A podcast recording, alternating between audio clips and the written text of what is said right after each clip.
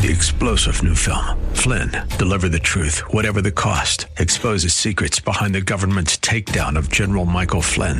Flynn knew what the intel world had been up to. He ordered the first audit of the use of contractors. This set off alarm bells. He told the truth. He was the most dangerous person for Donald Trump to hire. They had to get rid of Flynn.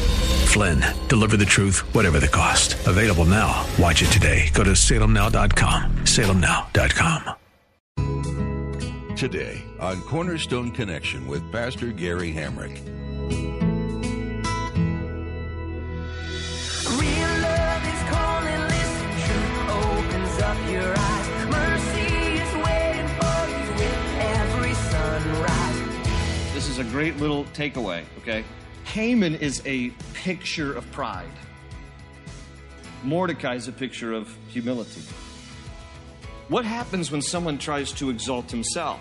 He's put down. What happens when somebody humbles himself? He's lifted up. And that's what we have going on here. Remember, Jesus said in Matthew 23 12, For whoever exalts himself will be humbled, and whoever humbles himself will be exalted.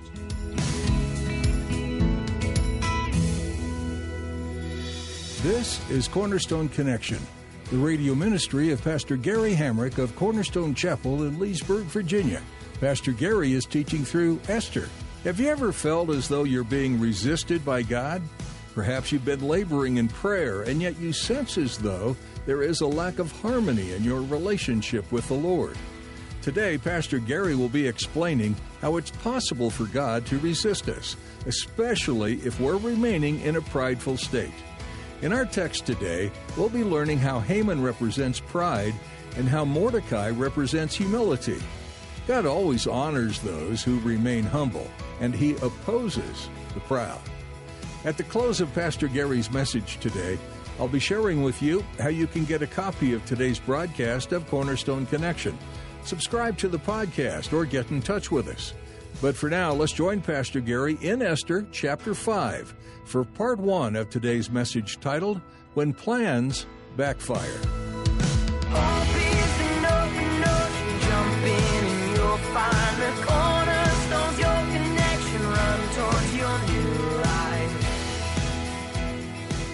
Let me give you an overview of chapters 5, 6, and 7 today so that we can understand what is happening here. What's going down is that Esther has invited her husband, King Xerxes, and Haman, this wicked, evil, anti Semitic noble of Persia who has hatched this plot to annihilate the Jews.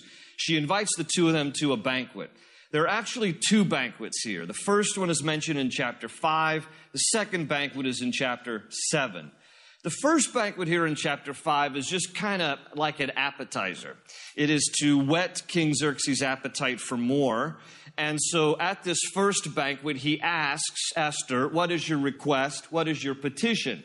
And she basically says, Well, I'll give that to you if you'll come back for a second banquet. But for tonight, just enjoy the wine and enjoy the food. Because, listen, Esther is a smart woman, all right? In chapter 5, verse 9, it says that he leaves happy and in high spirits. And he goes home and he has a party. It's a boasting party. He has a party, he has his wife there, Zeresh. He has all his friends there. It tells us in verses 11 and 12. And it's for the sole purpose of just boasting about himself.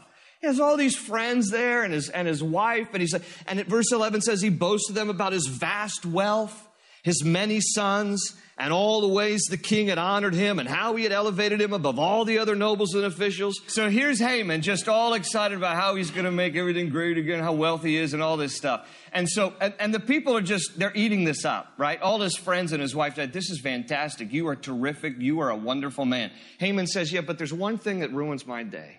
It's that Jew Mordecai. He never bows down to me when I walk through the city gates. And I hate him and I hate all the Jews. He's very anti Semitic in this story. And so look at the advice here that his wife and his friends give him in verse 14. This is what they basically say in verse 14. I'll, I'll, paraphrase it. They say, you know what? What you need to do is you need to get rid of Mordecai. And then, and then your problems will be better. You know, they'll go away. You need to build a 75 foot tall gallows. And then you need to go into the king, because since you guys are buds now, you guys are really cro- close. You need to go into the king tomorrow morning, early in the morning, and ask to have Mordecai hanged on the gallows. That's what you need to do. Because if you can hang Mordecai, then you'll be happy and you'll be able to enjoy the second banquet without that Jew Mordecai bothering you. All right? Now, question for all of us. If you're really mad at somebody and you want to see him hanged, how high does a gallows really need to be? So, what we have going on here is what we call overkill, right? You don't need a 75 foot tall gallows to hang one person, but it's overkill. We need to get rid of Mordecai. We need to get rid of all the Jews. It's rage here directed towards Mordecai. Now, Haman leaves. He says, That's great. The next morning, he says, Why don't you guys start building the gallows? I'm going to saunter off to the king and I'm going to ask him if he'll have Mordecai hanged. Meanwhile, back at the palace, I'm going to summarize a little bit of chapter 6. God intervenes in another providential way. Remember, Haman is on his way to ask, Xerxes if he can hang Mordecai in the gallows. But all along, in the palace, after that first banquet, Xerxes goes to bed. The Bible says he can't sleep. He tosses and turns, he has a restless night. And so he gets up in the wee hours of the morning and he asks his attendants, Why don't you guys bring out for me the journals of the king, the annals of the king, which detail all of the king's just the history of the great events of the Persian Empire under his watch. And so, you know, when you can't sleep, it's just like, you know, read to me a little bit about some of the great accomplishments I've had. So they open up the annals of the king. And just coincidentally, all right, this is providence, but coincidentally, right?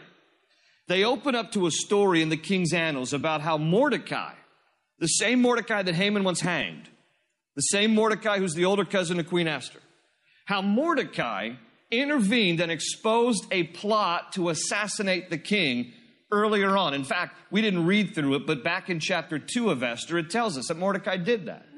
He's at the city gates. He overhears two guys talking about how they want to assassinate King Xerxes. So Mordecai reports it to Queen Esther. Queen Esther tells Xerxes and gives Mordecai credit. And then the two assassins, the attempted assassins, are themselves executed. The king is hearing this reread. And he says to his attendants, What did we ever do to honor Mordecai because of the way that he intervened and exposed his plot to assassinate me?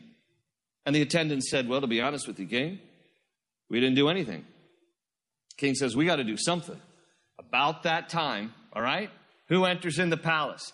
Haman. This is early morning hours now. Haman is coming in because he wants to ask the king to hang Mordecai, right? All right? So he says, Come on in, perfect timing, bro.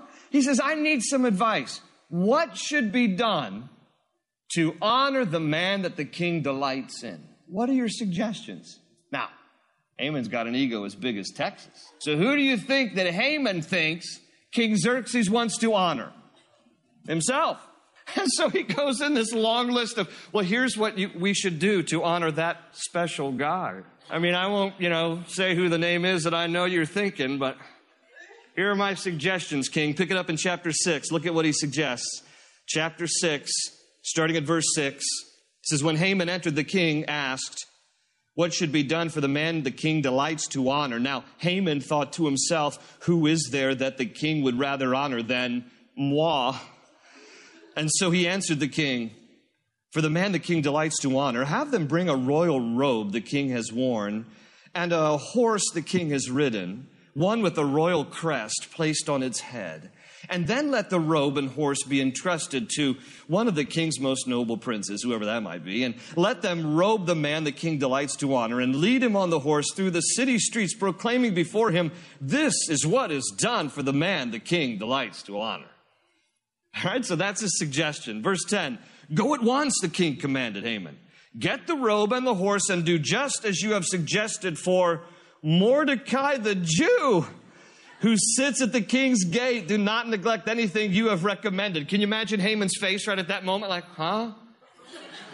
I mean, you, you weren't talking about me? And verse 11 says So Haman got the robe. He's ordered to do this. He got the robe and the horse. He robed Mordecai and led him on horseback through the city streets, proclaiming before him, This is what is done for the man the king's delights to honor.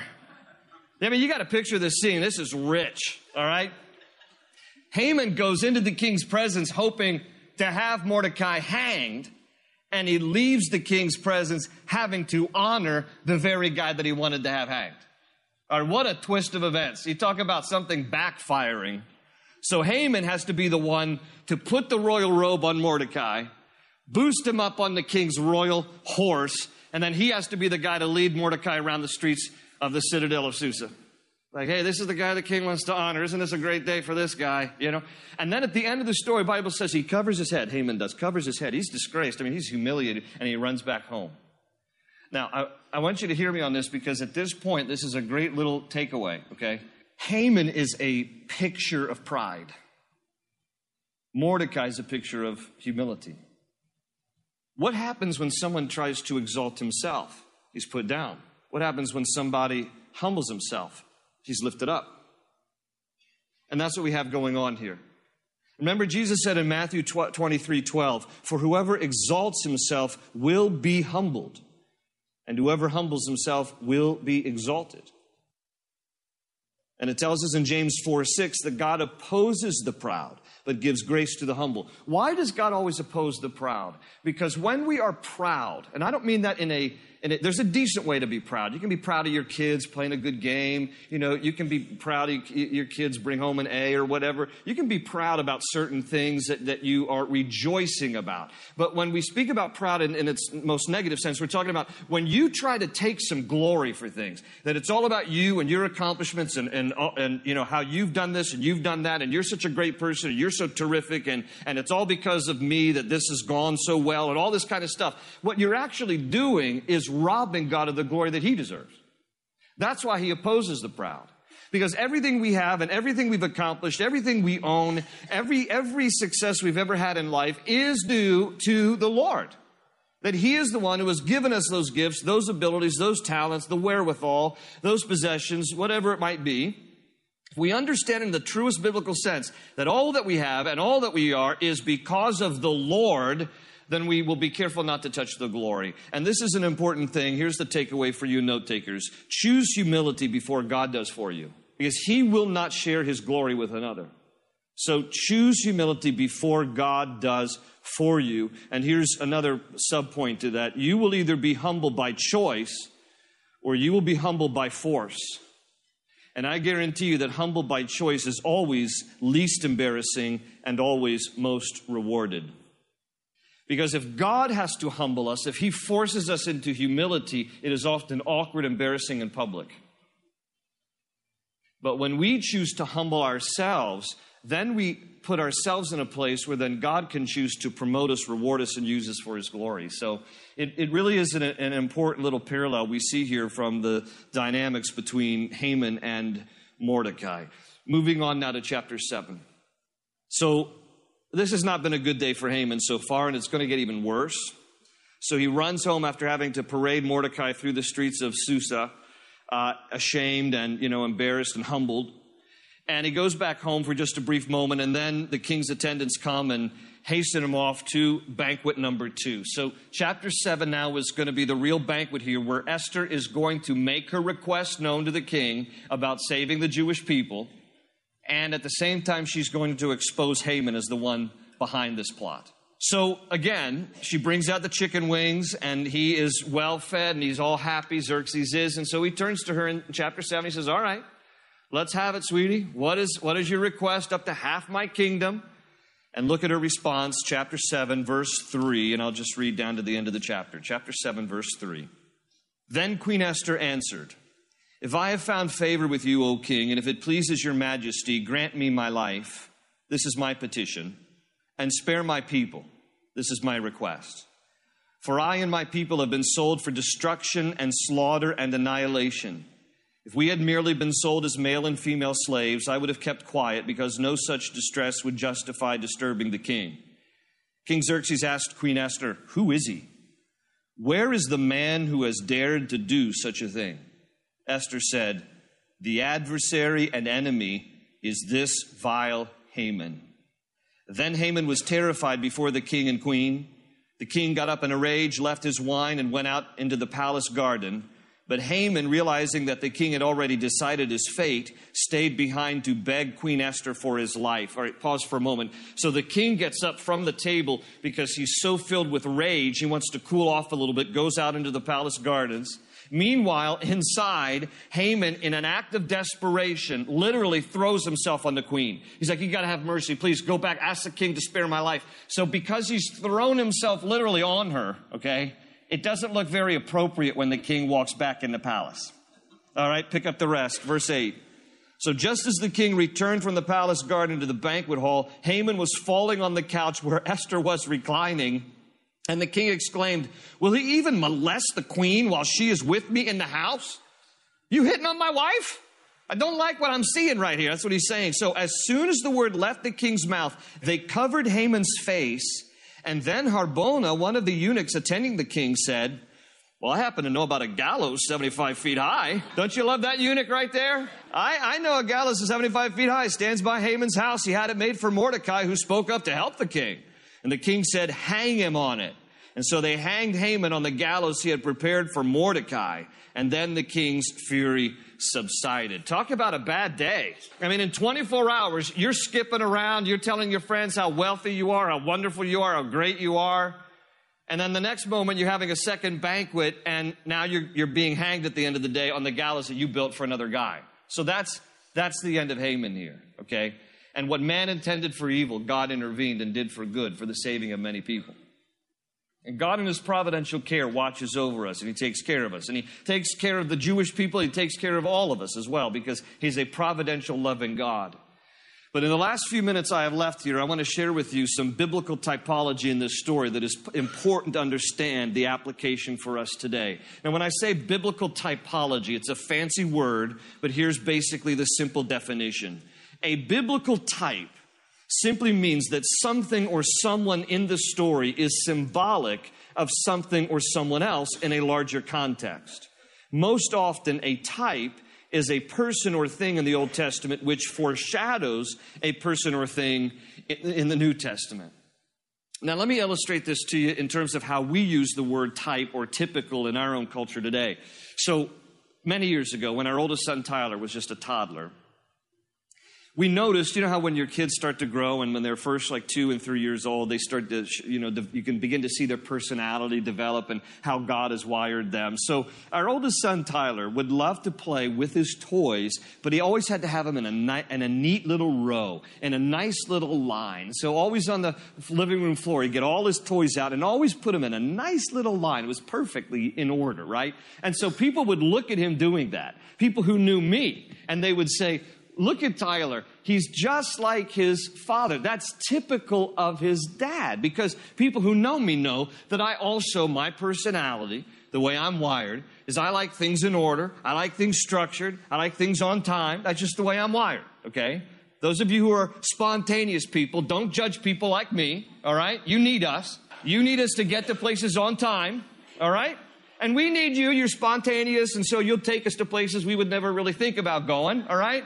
But we'll get you there on time. We just have to lie about what time we have to leave the house. So people would look at the way Tyler would do that, and they say that's typical of his father. In that sense of his personality, it pointed to it was a representation really of me in some ways. So when you think of biblical typology, you need to look at people and some events and some things that are symbolic of something else in a larger context. And so here's some biblical typology I want to share with you, basically based on the four main characters or, or people in this story here. First of all, Haman. He is a type of someone or something else. When you look here in chapter 7, verse 6, look at the words that Esther used to describe Haman. In verse 6, she called him the adversary and enemy is this vile Haman. Circle the words adversary and enemy.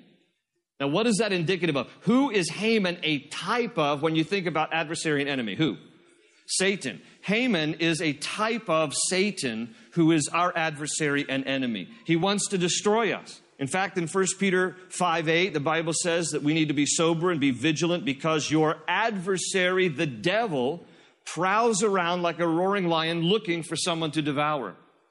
And in Matthew 13 39, Jesus calls the devil the enemy. So he is our enemy, he is our adversary, he is opposed to us. When you also look into this story, you have the Jewish people.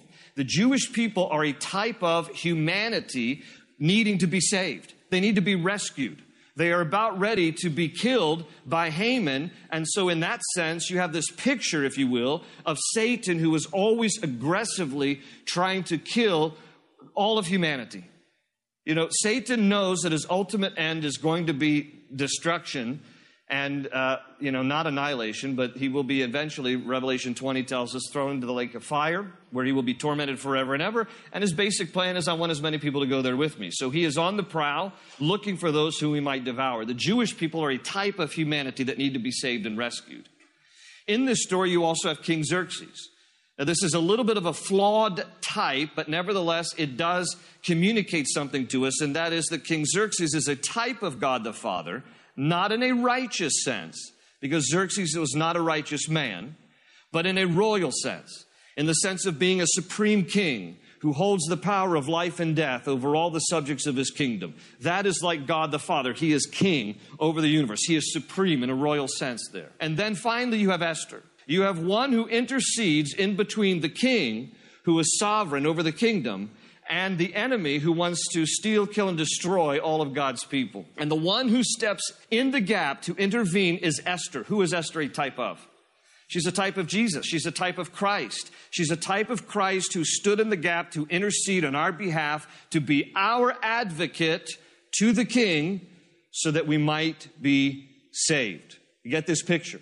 In Job chapter 16, saw Messiah as our advocate when he wrote, Even now my witness is in heaven, my advocate is on high, my intercessor is my friend, as my eyes pour out tears to God. On behalf of a man, he pleads with God as a man pleads for his friend. Chapters 5, 6, and 7 is really a summary of all this, where basically you could say it in three sentences Satan hates you, God loves you, Jesus died for you. Do you understand that this whole biblical typology paints the picture of our lives today as well? There is an enemy of your soul. His name is Satan. He wants nothing more than to see you destroyed. He wants nothing more than to see you go with him into the eternal punishment. But God, because of his love for you, intervenes, sends his son Jesus Christ to die on a cross so that faith in Christ means we would be saved from our sins and saved from death. Not that we won't die, we will die physically. Our bodies will decompose and return to dirt from which it came, okay? But it means that we will live eternally because the soul never dies. Everybody here in the hearing of my voice will never die in terms of your soul. The question is, where will you spend eternity? And God has made it possible for as many as receive Him to them that believed on his name, to those who by faith accept what Christ did on the cross, to have access to heaven as your eternal reward when you die, and to have your sins forgiven no matter what you've ever done, thought, or said. That's grace. And that's the love of the Father, where King, God, our Father, gave his Son, Jesus, to die on a cross to intercede on behalf of sinful humanity that needs to be saved. All of us need to be saved. All of us have sinned and fallen short of the perfect standard of God. There's none righteous, no, not one. Stop comparing yourself to somebody else worse than you to justify your own good behavior. There's none righteous, the Bible says, not one. But God so loved the world that he gave his only begotten Son, Jesus Christ, that whosoever believes in him should not perish but have everlasting life. And God the Father holds out the golden scepter to all who would approach him through his Son, Jesus, who said from the cross, It is finished. Why? Because what you and I could not do to gain heaven ourselves, Jesus did for us and then offers it as a free gift the forgiveness of sins and the hope and the promise of heaven when we die. This is the gospel message wrapped up right here in Esther 5, 6, and 7.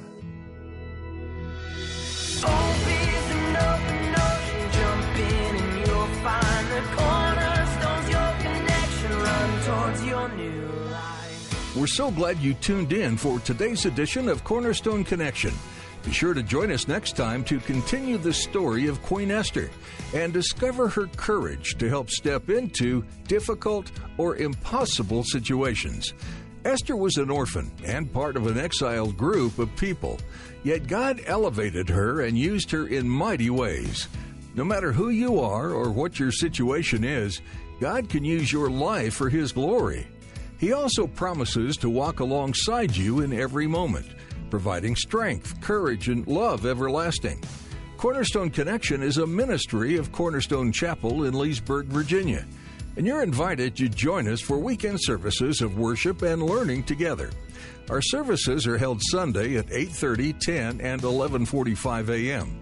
Or for more in-depth study time in the Word, join us Wednesday nights at 7.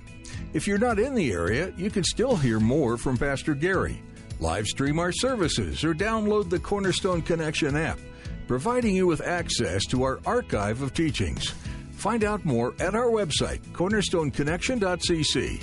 We're so glad we had this time together today, and we encourage you to join us again for more in the book of Esther right here on Cornerstone Connection.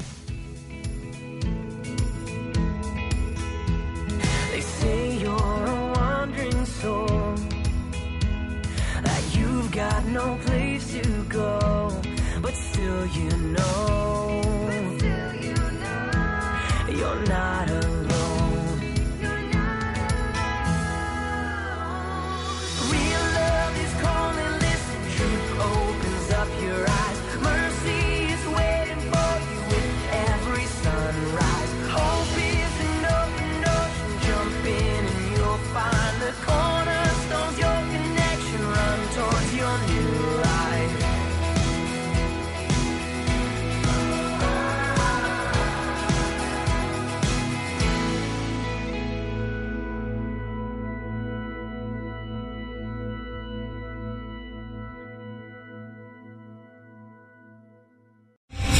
Star general Michael J. Flynn, head of the Pentagon Intelligence Agency, knew all the government's dirty secrets. He was one of the most respected generals in the military. Flynn knew what the intel world had been up to. He understood its funding. He ordered the first audit of the use of contractors. This set off alarm bells.